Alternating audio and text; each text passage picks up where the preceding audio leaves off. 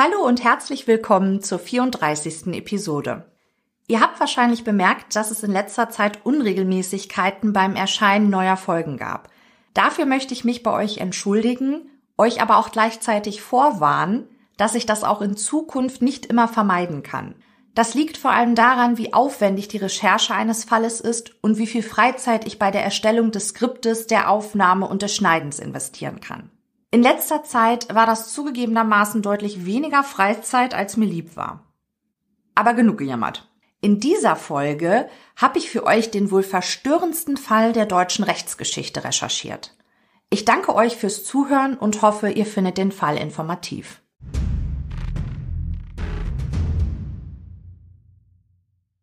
Der 4. November 1981 beginnt als ein ganz gewöhnlicher Mittwoch mit nasskaltem Herbstwetter.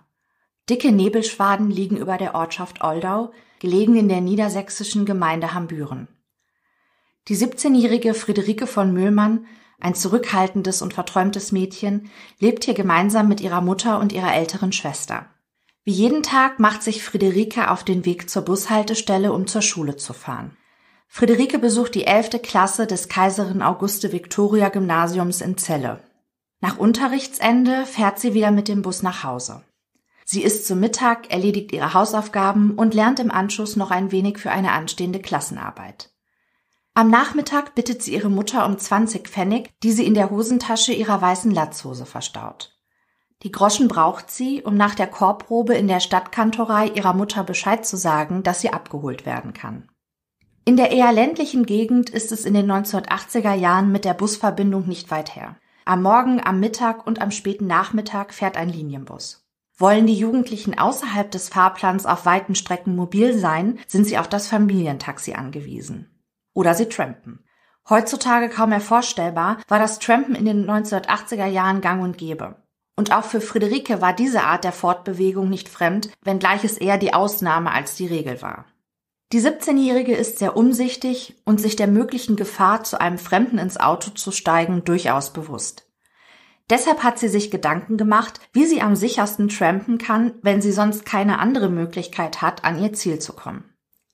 Als erstes will sie nur in Fahrzeuge einsteigen, die ein Kennzeichen aus ihrem Heimatkreis haben.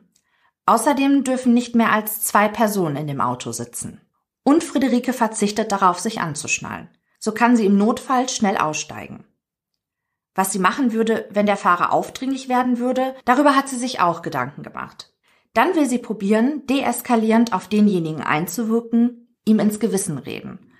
Und bis jetzt ist sie mit ihren selbst auferlegten Regeln im wahrsten Sinne des Wortes immer gut gefahren.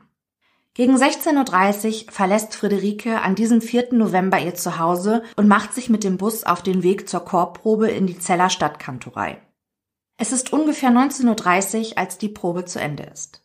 Gemeinsam mit einer befreundeten Mitsängerin macht sich Friederike auf in die Bahnhofsstraße. Der letzte Bus nach Oldau ist schon lange abgefahren.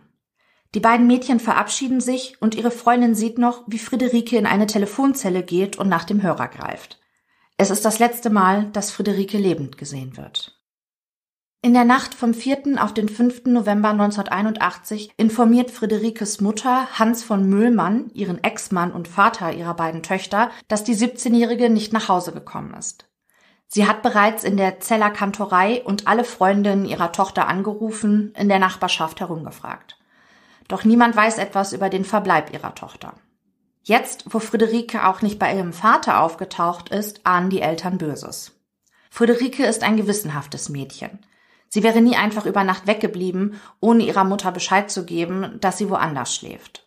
Nachdem die Mutter alle örtlichen Krankenhäuser abtelefoniert hat, auch hier ist Friederike nicht, informiert sie die Polizei. Sofort beginnt die Suche nach dem vermissten Teenager. 8. November 1981, ein Sonntag. Gegen 14 Uhr findet eine Familie beim Bärensammeln die halbnackte Leiche einer jungen Frau in einem Waldstück am Bruchweg in Hambüren. Recht schnell steht fest, dass es sich bei der Toten um die vermisste Friederike von Müllmann handelt. Zwei Tage nach dem Leichenfund erscheint in der Zellischen Zeitung ein Artikel über den Mord an der Schülerin. Die Kripo fragt die Öffentlichkeit, ich zitiere, Wer hat Friederike von Müllmann am Mittwochabend gegen 19.40 Uhr an der Bushaltestelle oder kurz zuvor in oder an der Telefonzelle in der Bahnhofstraße gesehen? Friederike war bekleidet mit einer weißen Latzhose und einem mittelblauen Pullover. Sie hatte kurz geschnittene, mittelblonde, leicht rötliche Haare und einen zarten, hellen Teint. Für Hinweise, die zur Ermittlung des Täters führen, hat der Regierungspräsident eine Belohnung von 5000 Mark ausgesetzt. Doch die Resonanz der Bevölkerung ist für Familie von Müllmann und die Kripo ernüchternd. Es gehen nur einige wenige Meldungen ein von Menschen, die glauben, Friederike am Tattag begegnet zu sein. Bei genauerer Recherche stellt sich jedoch heraus, dass die Zeugen die Schülerin einen Tag vor ihrem Verschwinden gesehen haben. Nach den Ermittlungen der Krippe und dem Obduktionsbericht der Gerichtsmedizin kann der Tatablauf rekonstruiert werden. Am Mittwochabend geht Friederike nach der Chorprobe in die Telefonzelle, wahrscheinlich um zu Hause anzurufen und ihre Mutter zu bitten, sie abzuholen. Doch sie erreicht niemanden. Vielleicht, weil niemand das Telefon hört, vielleicht ist die Leitung auch besetzt. Dass Friederike mit niemandem telefoniert hat, schließen die Ermittler aus dem Umstand, dass sie am Tatort 20 Pfennig im Gras finden. Das einzige Geld, das das Mädchen bei sich hatte. Sie muss sich dann entschieden haben, per Anhalter nach Hause zu kommen. Sehr wahrscheinlich steigt sie in ein Auto mit einem Kennzeichen aus ihrem Landkreis ein. Der Fahrer fährt zunächst Richtung Oldau, biegt aber an der Ampelkreuzung in Hambüren 1 in den Bruchweg ein. Der Bruchweg, von den Einheimischen auch Heuweg genannt, ist eine Verbindung zur Fuhrberger Landstraße. Der Heuweg wird von Ortskundigen gerne als Abkürzung auf dem Weg nach Hannover genommen. Etwa drei Kilometer bleibt der Fahrer auf der Straße, bevor er nach rechts in einen schmalen Waldweg einbiegt. An einer kleinen Lichtung hält der Fahrer an. Die Nebenwege gehen im rechten Winkel von der Straße ab. Sie werden sonst nur von den Landwirten mit ihren Traktoren benutzt. Da es keine großen Einmündungen gibt, muss der Autofahrer sein Tempo deutlich drosseln, um abbiegen zu können. Doch warum flieht Friederike nicht? Das Mädchen hat sich mental, soweit das eben möglich ist, auf solch eine Situation eingestellt. Sie ist tough, schlagfertig, temperamentvoll. Unwahrscheinlich, dass sie sich ihrem Schicksal einfach fügt. Es gibt zwei denkbare Szenarien, die den Umstand der fehlenden Flucht erklären könnten. Möglich ist, dass der Täter Friederike relativ schnell mit einer Waffe, wahrscheinlich mit dem späteren Tatmesser, bedrohte und sie gar keine reelle Chance hatte zu fliehen. Im Laufe der Ermittlungen stellen die Beamten fest, dass der Täter einen sportlichen BMW Modell 1602 fuhr. Der lange, schmal gehaltene Türöffner ist bei diesem Modell verdeckt unter der Armlehne angebracht. Vielleicht hat Friederike den Hebel in der Dunkelheit in ihrer Panik einfach nicht ertasten können. Auf der kleinen Waldlichtung zwingt der Mann Friederike sich auszuziehen, bevor er sie vergewaltigt. Als der Täter von ihr ablässt, beginnt das Mädchen sich wieder anzukleiden. Sie zieht ihren Slip hoch, doch als sie nach ihrer Latzhose greifen will, sticht der Mann mit einem Messer mit einer stilettartigen Klinge auf sie ein. Friederike probiert zu fliehen, doch ihr Mörder holt sie ein. Zumindest lassen ihre Strümpfe, verdreckt mit Erde und Gras, diesen Schluss zu. Bei der späteren Obduktion werden Abwehrverletzungen an ihrem linken Arm gefunden, den Friederike hebt, um sich vor den Messerstichen zu schützen. Ihr Mörder legt einen absoluten Tötungswillen an den Tag. Insgesamt dokumentiert die Gerichtsmedizin elf Einstiche, davon sieben in die Hüfte mit Durchbohrung der Bauchdecke, Niere und Leber. Zwei Einstiche finden sich in ihrer Brust, 15 und 17 Zentimeter tief. Einer trifft die Lunge, der andere Einstich geht direkt in ihr Herz. Der Mörder schneidet Friederike die Kehle fast bis zur Wirbelsäule von Ohrläppchen zu Ohrläppchen auf, eine 22 Zentimeter lange Wunde. Die feingewebliche Untersuchung bestätigt, der finale Gewaltexzess endet mit diesem Kehlenschnitt. Zudem wird eine frische Defloration festgestellt. Gemeint ist damit die Zerstörung des Jungfernhäutchens einer Frau beim ersten Geschlechtsverkehr. Der Mörder macht sich keine Mühe, Friederikes Leiche mit Laub oder Zweigen zu bedecken, bevor er sie am Tatort zurücklässt. Die Gerichtsmedizin schätzt, dass von der Vergewaltigung bis zur Tötung der Schülerin etwa eine halbe Stunde vergangen sein muss. Friederikes Mutter und ihre ältere Schwester gehen nicht an die Öffentlichkeit, weshalb ich jetzt überwiegend über den Vater von Friederike sprechen werde. Hans von Müllmann geht im Laufe der Jahre immer wieder an die Öffentlichkeit, spricht in Talkshows und gibt Zeitungsinterviews, in denen er über die Zeit nach der Ermordung seiner Tochter und dem anschließenden Kampf gegen die deutsche Prozessordnung berichtet. Wolfram Schädler ist der Anwalt von Hans von Müllmann. Er unterstützt ihn bei seinem Vorhaben. Der Anwalt erzählt in der SWR2-Sendung Der Fall Friederike über den Unterschied von Recht und Gerechtigkeit, dass der Tod der Tochter für den Scheidungsvater besonders schwer gewesen sei.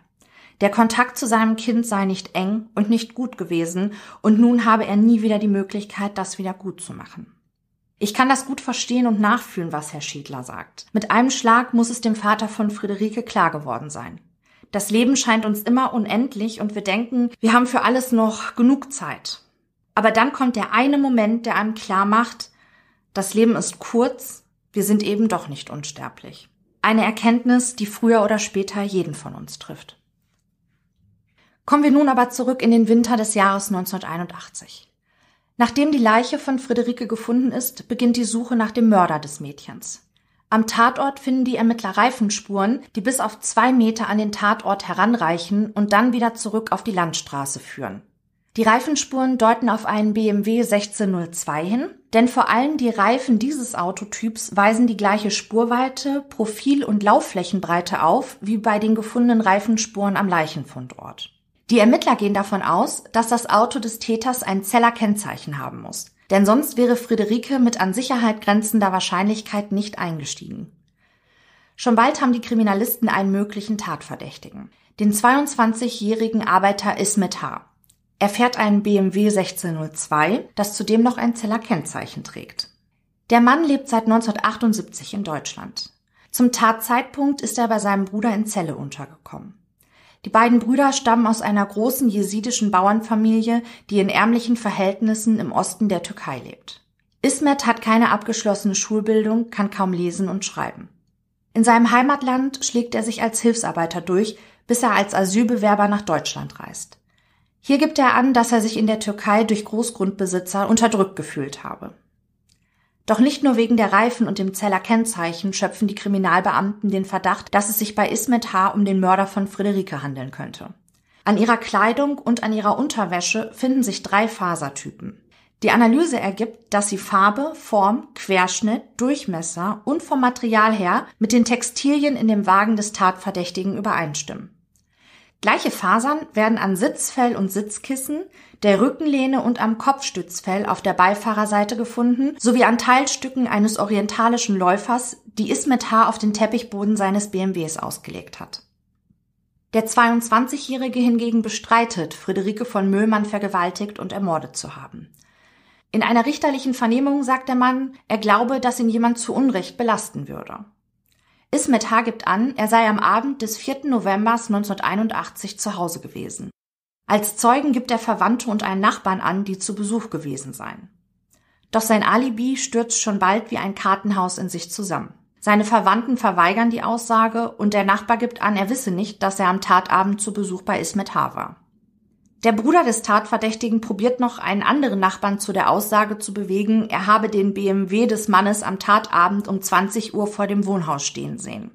Doch vergeblich. Der Nachbar weigert sich, eine Falschaussage zu machen. Für die Ermittlungsbeamten und die Staatsanwaltschaft zeichnet sich ein klares Bild. Ihr Tatverdächtiger hat kein Alibi, er hat gar gelogen und die gefundenen Spuren sprechen deutlich gegen ihn. Und so kommt es, dass die Staatsanwaltschaft im März 1982 Anklage wegen Vergewaltigung und Mordes gegen Ismet H. vor dem Landgericht Lüneburg erhebt. Der Prozess dauert mehrere Wochen, bis am 1. Juli 1982 das Urteil gegen den Angeklagten verkündet wird. Das Schwurgericht verurteilt ihn zu einer lebenslangen Freiheitsstrafe. Bei Mord in Deutschland das einzig mögliche Urteil. Die Verteidigung von Ismet H. konnte das Gericht nicht mit ihren Einwänden gegen die Beweiskraft der gefundenen Fasern überzeugen. Die Kammer stützt ihr Urteil auf der Überzeugung, dass, Zitat, die ungewöhnliche Kombination von sieben verschiedenen Faserspuren es ausgeschlossen erscheinen lassen, Zitat, dass zur Tatzeit im Zellerbereich ein anderes Fahrzeug existierte, das eine völlig identische Textilausstattung wie das des Angeklagten aufwies. Der Verurteilte lässt Revision gegen das Urteil einlegen. Mit Erfolg. Am 25. Januar 1983 hebt der Bundesgerichtshof das Urteil gegen ihn auf. Die Beurteilung des Landesgerichtes sei so formuliert worden, als hätte sich das Schwurgericht nicht streng an den Grundsatz gehalten, dass es nicht Aufgabe des Angeklagten sei, seine Unschuld zu beweisen. Im Mai 1983 kommt der Richter zu dem Urteil, dass Ismet H. freizusprechen ist und ihm eine Haftentschädigung zusteht. Im Urteil ist zu lesen, Zitat, die Beweisaufnahme hat keinerlei Hinweise ergeben, dass sich der Angeklagte zum Tatzeitpunkt am Tatort befunden hat. Während der Beweisaufnahme wird das Gutachten eines reifen Sachverständigen besondere Bedeutung zugemessen, das im ersten Prozess nicht berücksichtigt wurde. Der Mann, der, Zitat, den Eindruck sicheren Sachverstandes vor Gericht hinterlässt, konnte keine Übereinstimmung der gefundenen Reifenspuren am Tatort mit den Reifen des Fahrzeuges von Ismet H. erkennen. Zu den gefundenen Fasern an Friederikes Kleidungsstücken führt das Gericht aus, dass ihnen, Zitat, kein überragender Beweiswert zukommt, auch wenn sie, Zitat, ein starkes für einen Kontakt sprechendes Moment darstellen. Der letzte Satz ist sehr verwirrend. Friederike war zwar in Ismet Haas Auto und hatte damit Kontakt zu ihm. Und dann? Naja, es wäre zum Beispiel denkbar, dass Ismet H. Friederike in seinem Auto mitnahm, sie irgendwo absetzte und Friederike dann erst in das Auto ihres späteren Mörders eingestiegen war. Hans von Müllmann bekommt vom ersten Prozess gegen Ismet Hahn nicht viel mit.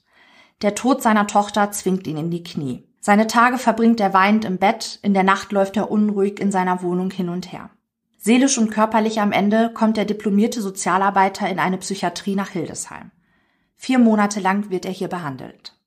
Im Speiserestaurant der Klinik trifft sich Herr von Müllmann einige Male mit Marianne Bachmeier. Die Frau sorgte im März 1981 bundesweit für Schlagzeilen, als sie im Schwurgerichtssaal des Lübecker Landgerichtes den 35-jährigen Klaus Grabowski, den mutmaßlichen Mörder ihrer damals siebenjährigen Tochter, von hinten erschoss. Der wegen Sexualstraftaten bereits vorbestrafte Schlachter hatte gestanden, das kleine Mädchen sexuell missbraucht und im Anschluss erdrosselt zu haben. Nun ist Marianne Bachmeier zur Begutachtung ihrer Schuldfähigkeit in der psychiatrischen Klinik. Sie erzählt Herrn von Müllmann ihre Geschichte. Er hört ihr aufmerksam zu. Doch ihm liegt jeder Gedanke an Selbstjustiz fern. Er hegt auch keine Rachegedanken, als Ismet H. im Revisionsprozess, wovon Müllmann als Nebenkläger auftritt, freigesprochen wird. Wenn das Gericht sagt, der Mann ist nicht der Mörder von Friederike, dann ist er das auch nicht, denkt von Müllmann. Zu diesem Zeitpunkt glaubt der Vater von Friederike noch an die Richtigkeit des Urteils und an das deutsche Rechtssystem. Mir ist nicht in den Sinn gekommen, an dem Freispruch zu zweifeln, erzählt er später. Selbst heute, nach allem, was der Mann erlebt hat, sagt er, dass er keine Rache will, das sei nicht sein Ding. Marianne Bachmeier wird im November 1982 durch die Schwurgerichtskammer des Landesgerichtes Lübeck letztlich wegen Totschlags und unerlaubten Waffenbesitzes zu einer Freiheitsstrafe von sechs Jahren verurteilt. Nach Verbüßung von zwei Dritteln der Strafe, die Untersuchungshaft wird mit angerechnet, wird die Reststrafe 1985 zur Bewährung ausgesetzt. Nachdem Ismet H. rechtskräftig freigesprochen ist, treibt den Vater von Friederike nur eine Frage um. Wer hat mein Kind getötet? Diese Frage wird den Vater noch jahrzehntelang quälen. Er verliert seine Arbeit, büßt seine Gesundheit und Leistungsfähigkeit ein. Er zieht nach Hannover, aber auch hier geht die Suche nach dem Mörder seiner Tochter weiter. Jeden Morgen geht er die Tageszeitungen durch. Wenn er liest, dass ein Mädchen in der Region rund um Celle vergewaltigt wurde, ruft er die Polizei an und fragt, ob derjenige nicht auch der Mörder von Friederike sein könnte. Er beauftragt drei Anwälte, die Arbeit und Fortschritt der Kriminalbeamten kontrollieren sollen. Immer wieder treibt er die Polizei und das Landeskriminalamt an, weiter zu ermitteln. Er spricht persönlich vor, er schreibt Briefe. Anwalt Schädler versteht aber auch die Beamten. Sie hatten einen Täter, bei dem sie sich zu 99,9 Prozent sicher waren, dass er der Mörder von Friederike ist. Alle Indizien sprachen gegen ihn. Nach dem Freispruch müssen sie nun wieder bei Null anfangen. Und ich unterstelle jetzt einfach mal, dass sie auch immer wieder zu dem gleichen Ergebnis kamen. Zu einem Ergebnis, das nicht sein konnte, denn ist mit HS rechtskräftig freigesprochen, er darf nicht der Mörder der damals 17-jährigen Schülerin sein. All die Jahre verfolgt Friederikes Vater den Fortschritt in der Kriminaltechnik. So bekommt er auch mit, dass mit Hilfe der DNA-Analyse mittlerweile Mordfälle geklärt werden können, die bereits mehrere Jahrzehnte zurückliegen. In den 1980er Jahren gab es diese Möglichkeit noch nicht. Er setzt große Hoffnung in dieses neue Verfahren. Doch dann die Ernüchterung. Im Jahr 2001 erhält Herr von Möhlmann einen Brief von der Kripo. Darin ist zu lesen, dass das Landeskriminalamt vorhandenes Spurenmaterial im Fall Friederike zwecks Feststellung eines DNA-Identifizierungsmusters begutachtet habe. Doch die Untersuchung sei erfolglos gewesen. Es ist das Jahr 2012, als Hans von Müllmann kurz vor seinem 70. Geburtstag dem niedersächsischen Innenminister Herrn Schönemann schreibt. Zitat Bevor ich sterbe, möchte ich wissen, wer der Mörder meiner Tochter ist. Und tatsächlich bewegt sein Brief etwas. Es wird eine Taskforce gebildet, die den Fall der ermordeten Friederike von Müllmann aus dem Jahre 1981 nochmals aufrollen soll. Die Kriminalbeamten prüfen erneut alle Spuren und nehmen sich die Asservate genau vor. Im Kriminaltechnischen Institut des Landeskriminalamtes Niedersachsens werden die aufbewahrten Gegenstände nochmals genau untersucht. An der Binde der getöteten Friederike finden die Experten, Zitat, sekretverdächtige Anhaftungen. Ein männliches DNA-Muster kann jetzt bestimmt werden. Die Kriminalisten speisen das DNA-Profil in eine zentrale Datenbank ein, doch hier landen sie keinen Treffer.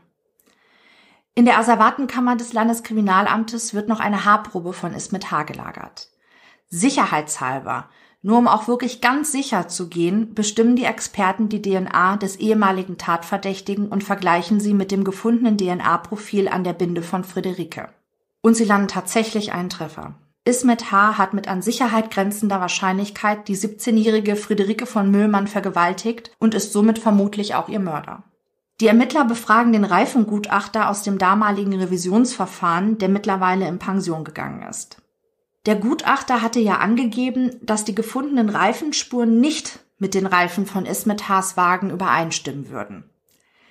Der Mann sagt den Kriminalbeamten, er habe damals nach bestem Wissen und Gewissen geurteilt. Aus heutiger Sicht würde er aber sagen, dass er sich geirrt habe. 1983 lagen ihm nur die Gipsabdrücke der Reifenspuren vor. Der wissenschaftliche Stand sei jetzt ein anderer. Man wisse nun, dass durch verschiedene Unterböden und durch variierenden Reifendruck auch die Breite des Reifens verändert werden kann. Und nicht zu vergessen die vier Tage, in denen die Reifenabdrücke Wind und Wetter ausgesetzt waren. Beinahe 100 Stunden vergingen, bevor der Gipsabdruck gemacht wurde. Das Gutachten, das er damals vorgetragen hat, würde er so nicht noch einmal abgeben. Der leitende Beamte bestellt Hans von Müllmann an einem heißen Tag im Juli 2012 für ein Gespräch in sein Büro ein, um ihm das Ergebnis der Taskforce mitzuteilen. Ich war so erleichtert, dass ich geweint habe. Die quälende Unsicherheit war zu Ende, erzählt Friederikes Vater. Der Erleichterung folgt aber sogleich ein Schock. Paragraph 362 der Strafprozessordnung, kurz StPO, schützt Ismet H. vor einem erneuten Verfahren. Im Paragraph 362 der Strafprozessordnung kann man Folgendes lesen. Zitat die Wiederaufnahme eines durch rechtskräftiges Urteil abgeschlossenen Verfahrens zu Ungunsten des Angeklagten ist zulässig. Erstens, wenn eine in der Hauptverhandlung zu seinen Gunsten als echt vorgebrachte Urkunde unecht oder verfälscht war. Zweitens, wenn der Zeuge oder Sachverständige sich bei einem zu Gunsten des Angeklagten abgelegten Zeugnis oder abgegebenen Gutachten einer vorsätzlichen oder fahrlässigen Verletzung der Eidespflicht oder einer vorsätzlichen falschen, uneidlichen Aussage schuldig gemacht hat. Drittens, wenn bei dem Urteil ein Richter oder Schöffe mitgewirkt hat, der sich in Beziehung auf die Sache einer strafbaren Verletzung seiner Amtspflicht schuldig gemacht hat. Oder viertens, wenn von dem Freigesprochenen vor Gericht oder außergerichtlich ein glaubwürdiges Geständnis der Straftat abgelegt wird. Von den vier Punkten kommt im Fall von Ismet H. nur der letztgenannte in Frage. Der einzig mögliche Wiederaufnahmegrund zu Ungunsten des rechtskräftig Freigesprochenen wäre sein Geständnis. Der Paragraph 362 StPO mit seinen eng gefassten Vorschriften für ein Wiederaufnahmeverfahren eines rechtskräftig gesprochenen Urteils geht auf den Artikel 103 des Grundgesetzes zurück. In dem heißt es, Zitat, Niemand darf wegen derselben Tat aufgrund der allgemeinen Strafgesetze mehrmals bestraft werden. Juristen sprechen von einer Rechtssicherheit. Anders als im Nationalsozialismus, in dem die Nazis den Paragraph 362 StPO außer Kraft setzten, nach Belieben Urteile einkassierten und den Volksgerichtshof mit der Verurteilung des Angeklagten beauftragten. Sie taten dies entweder, weil jemand aus ihrer Sicht zu Unrecht freigesprochen wurde oder sie das Urteil für zu milde empfanden. Der Freigesprochene oder Verurteilte konnte sich somit nie auf den Richterspruch verlassen. Es gab keine Rechtssicherheit.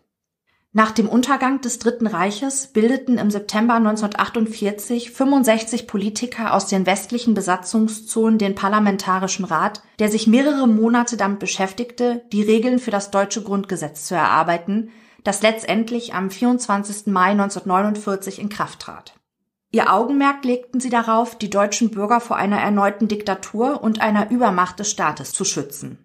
Dazu gehörte auch, dass eine Doppelbestrafung durch den Staat ausgeschlossen wird. So entstand am Ende der Artikel 103 des Grundgesetzes. Im April 2015 lädt die Polizei Ismet H. auf die Polizeiwache. Es liegt jetzt an den Beamten, gerichtsverwertbare Fakten zu schaffen. Sie konfrontieren den mittlerweile 56 Jahre alten Mann mit den neuen Erkenntnissen.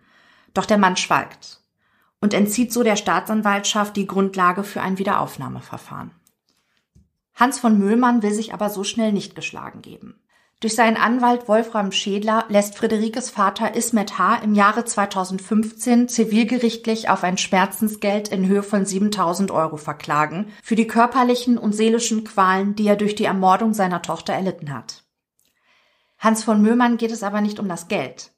In der Klage ist zu lesen, Zitat, mangels einer anderen Möglichkeit, den Vorwurf gegen den Beklagten gerichtlich, ohne sein Geständnis untersuchen zu lassen, sowie der Annahme, dass der Beklagte nach wie vor seine Unschuld darlegen wird, geht indessen der Kläger davon aus, dass der Beklagte die Gelegenheit des Zivilverfahrens ergreifen und auf die Einrede der Verjährung verzichten wird. Aber was bedeutet Einrede der Verjährung? Im deutschen Strafrecht ist es so, dass Mord nie verjährt. Die zivilrechtlichen Ansprüche in einem Mordfall verjähren hingegen, und zwar nach 30 Jahren. In diesem Fall sind die zivilrechtlichen Ansprüche von Friederikes Vater im Jahre 2011, also bereits vor vier Jahren, verjährt. Anwalt Schädler erklärt, Zitat, Erfährt ein Angehöriger des Opfers erst danach von dem mutmaßlichen Täter, kommt eine Zivilklage eigentlich zu spät. Denn der Täter könnte diese Verjährung geltend machen und bliebe dann ungeschoren. Allerdings bliebe dann der mit der Klage erhobene schwere Verdacht bestehen, einen Mord begangen zu haben. Die Hoffnung des Anwaltes und Herrn von Müllmann Ismet H. beruft sich nicht auf die Verjährung der zivilrechtlichen Ansprüche und das Gericht prüft dann noch einmal die Gründe, die dem einstigen Freispruch zugrunde lagen. H. könnte somit also klären lassen, ob das Urteil seines Freispruches nach wie vor gilt. Der Prozess findet vor dem Landgericht Lüneburg statt. Der Anwalt von Ismet H. beruft sich wie zu erwarten auf die Verjährung der zivilrechtlichen Ansprüche. Doch der Verdächtige sagt nicht, ich war es nicht, er sagt, ihr kommt zu spät. Er sprach nicht davon, dass er rechtskräftig freigesprochen und immer noch unschuldig ist. Er sagte, ihr kommt zu spät. Das Lüneburger Landgericht folgt der Argumentation des Anwaltes von Ismet H. Sie weisen die Klage ab. Das Oberlandesgericht in Celle bestätigt diese Entscheidung. Einen kleinen Sieg, wenn man das so nennen kann, streicht Herr von Möhmann trotzdem ein. In der Sachverhaltsdarstellung stellen die Zellerrichter fest, dass Ismet H., Zitat, die Tochter des Klägers im November 1981 vergewaltigt und anschließend ermordet hat. Diese Sachverhaltsdarstellung löst eine Debatte darüber aus, ob die straf- und zivilrechtlichen Verjährungsvorschriften im Fall von nicht verjährenden Tatbeständen angepasst bzw. synchronisiert werden müssten. Eigentlich eine logische Konsequenz. Denn durch die sich ständig weiterentwickelnde Kriminaltechnik werden in Zukunft immer häufiger alte Mordfälle aufgeklärt. Doch zivilrechtliche Kompensationsansprüche, wie zum Beispiel ein Schmerzensgeld, können von den Angehörigen dann nicht eingefordert werden. Es dauert aber leider nicht lange, bis diese Debatte auf politischer Ebene wieder in Stocken gerät. Hans von Müllmann ist mittlerweile 78 Jahre alt. Noch immer kämpft er dafür, dass der Mord an seiner Tochter gesühnt wird. 2015 hat er eine Online-Petition gestartet, die ich euch in den Show Notes auch verlinkt habe. Ich habe vor einigen Tagen auch unterschrieben und da waren es schon circa 180.000 Unterstützer. Er fordert, dass der Paragraph 362 der SDPO ergänzt werden muss. Zitat es muss möglich sein, ein Verfahren wieder zu eröffnen, wenn neue, vom Bundesgerichtshof anerkannte wissenschaftliche Methoden einen freigesprochenen Täter überführen. In Österreich, in England, in Finnland, in Norwegen und in Schweden ist in solchen Fällen eine neue Gerichtsverhandlung bei neuen Beweismitteln vorgesehen. Und weiter, nachweislich falsch freigesprochene Mordtaten verdienen nicht den Schutz des Gesetzes. Und tatsächlich es gibt einen kleinen Grund zur Hoffnung. Zitat. Die Bundestagsfraktion von Union und SPD wollen die Strafprozessordnung nun tatsächlich ändern und schon bald einen Vorschlag in den Bundestag einbringen, sodass das Gesetz noch vor der Bundestagswahl im Herbst 2021 verabschiedet werden kann. Zurzeit weigert sich aber Justizministerin Lambrecht aus nicht überzeugenden verfassungsrechtlichen Gründen, die Initiative aus den Fraktionen zu unterstützen. Allerdings muss man auch sagen, sollte die Reform durchgehen und der Paragraph 362 StPO tatsächlich reformiert werden, so kann es sein, dass der Fall an Friederike trotzdem ungesühnt bleibt. Grund dafür ist das sogenannte Rückwirkungsverbot, das ebenfalls in unserem Grundgesetz verankert ist. Das bedeutet, wenn heute ein Gesetz erlassen wird, dann darf das Gesetz nicht auf früher stattgefundene Straftaten angewandt werden. Anwalt Wolfram Schädler hat aber dennoch Hoffnung, dass Ismet H. trotz Rückwirkungsverbot eines Tages angeklagt werden könnte. Denn Vergewaltigung und Mord waren auch schon 1981 Straftaten. Der Täter wusste damals, dass er ein schweres Verbrechen begeht. Die Welt ist nicht nur schwarz oder nur weiß. Das wurde mir beim Lesen eines im Jahre 2019 im Spiegel erschienenen Artikels von Jean-Pierre Ziegler nochmal sehr deutlich. Ziegler hat mit einem Verteidiger, einem Ermittler und dem Richterbund über eine mögliche Reform des Paragraphen 362 StPO gesprochen und ihre Sicht der Dinge zusammengefasst. Stefan Krohn, ein Verteidiger, sagt, Zitat, von den Plänen der Regierung halte ich gar nichts, um mal offen zu sein. Allein deshalb, weil solch eine Reform verfassungswidrig sei. Er gibt zu bedenken, dass Freisprüche dann nur noch unter dem Vorbehalt besserer Erkenntnisse gelten würden. Kohnen gibt zu bedenken, dass es schwer zu begründen ist, diese Reform nur auf Mord zu beschränken. Was würde man zum Beispiel Kindern sagen, die Opfer von schrecklichen Sexualverbrechen geworden sind? Man könne ihnen nach einer solchen Reform schlecht sagen, wir wissen zwar, wer es war, aber du hast ja überlebt, deshalb interessiert es uns nicht. Auch die Beschränkung auf technische Möglichkeiten hält der Verteidiger für schwierig. Zitat, wenn ein Zeuge etwas glaubhaft bekundet, warum soll man das ignorieren? Und zum Verbot der Doppelbestrafung sagt Kohn, dass es dieses Prinzip bereits im Römischen Reich gegeben habe. Zitat Der Staat hat einen Versuch, den Angeklagten zu überführen. Bei diesem einen Mal müssen Staatsanwaltschaft und Polizei alles in die Waagschale werfen. Der Ermittler Oliver Malchow hingegen kann sich gut in die Lage der Polizisten hineinversetzen. Da gibt es Zeugen, Spuren, viele Indizien, die einen Verdächtigen schwer belasten. Sie sind sich sicher, dass sie den Richtigen ermittelt haben. Doch es bleiben letzte Zweifel und für ein Urteil reicht die Spurenlage dann doch nicht. Seine Kollegen bleiben dann oft frustriert zurück. Je schwerer ein Delikt sei, desto größer sei die Belastung für die Ermittler, den Fall nicht gelöst zu haben. Er nennt das Vorhaben der Regierung eine, Zitat, Hintertür für Hoffnung. Doch auch der Ermittler hat Zweifel. Ihm gehe es um die Rechtssicherheit.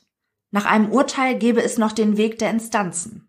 Zitat, und dann ist auch Schluss. Der Vorgang ist beendet, darauf müssen sich Angeklagter und Opfer verlassen können. Den Rechtsfrieden hingegen sieht er nicht bedroht, allerdings nur dann, wenn die Bundesregierung enge Grenzen setzt. So sollte nach seiner Ansicht die Reform der Wiederaufnahme nur für Mord und Völkermord gelten und auch nur für neue technische Möglichkeiten. Die dritte Perspektive liefert in dem Spiegelartikel Sven Rebin, stellvertretend für den Richterbund. Zitat es wäre schwer erträglich, einen Mörder unbestraft zu lassen, dem die Tat durch fortentwickelte wissenschaftliche Methoden später nachgewiesen werden kann. Er hält es für vertretbar, bei schweren Straftaten wie Mord und Völkermord einen Freispruch korrigieren zu können. Doch auch er weist darauf hin, dass die Regierung sich mit ihren Plänen verfassungsrechtlich auf, Zitat, schmalem Grad befindet. Er führt das Verbot der Doppelbestrafung an, das in unserem Grundgesetz verankert ist. Heißt, Unsere Verfassung müsste geändert werden. Dafür wiederum ist eine Zweidrittelmehrheit im Bundestag und Bundesrat notwendig. Und auch das Bundesjustizministerium geht davon aus, dass vor der Reform eine Änderung des Grundgesetzes nötig wäre. Doch auch sie geben zu bedenken, dass selbst wenn solch eine Änderung durchginge, dann würde in dem Fall von Friederike immer noch das Rückwirkungsverbot greifen. Ich persönlich finde die Petition von Herrn von Müllmann sehr unterstützenswert, zumindest für zukünftige Fälle. Obwohl ich und ihr ja wahrscheinlich auch der Familie sehr wünsche, dass der Mord an Friederike trotz aller Hürden doch noch irgendwie gesühnt werden kann und ihr Mörder endlich zur Rechenschaft gezogen wird.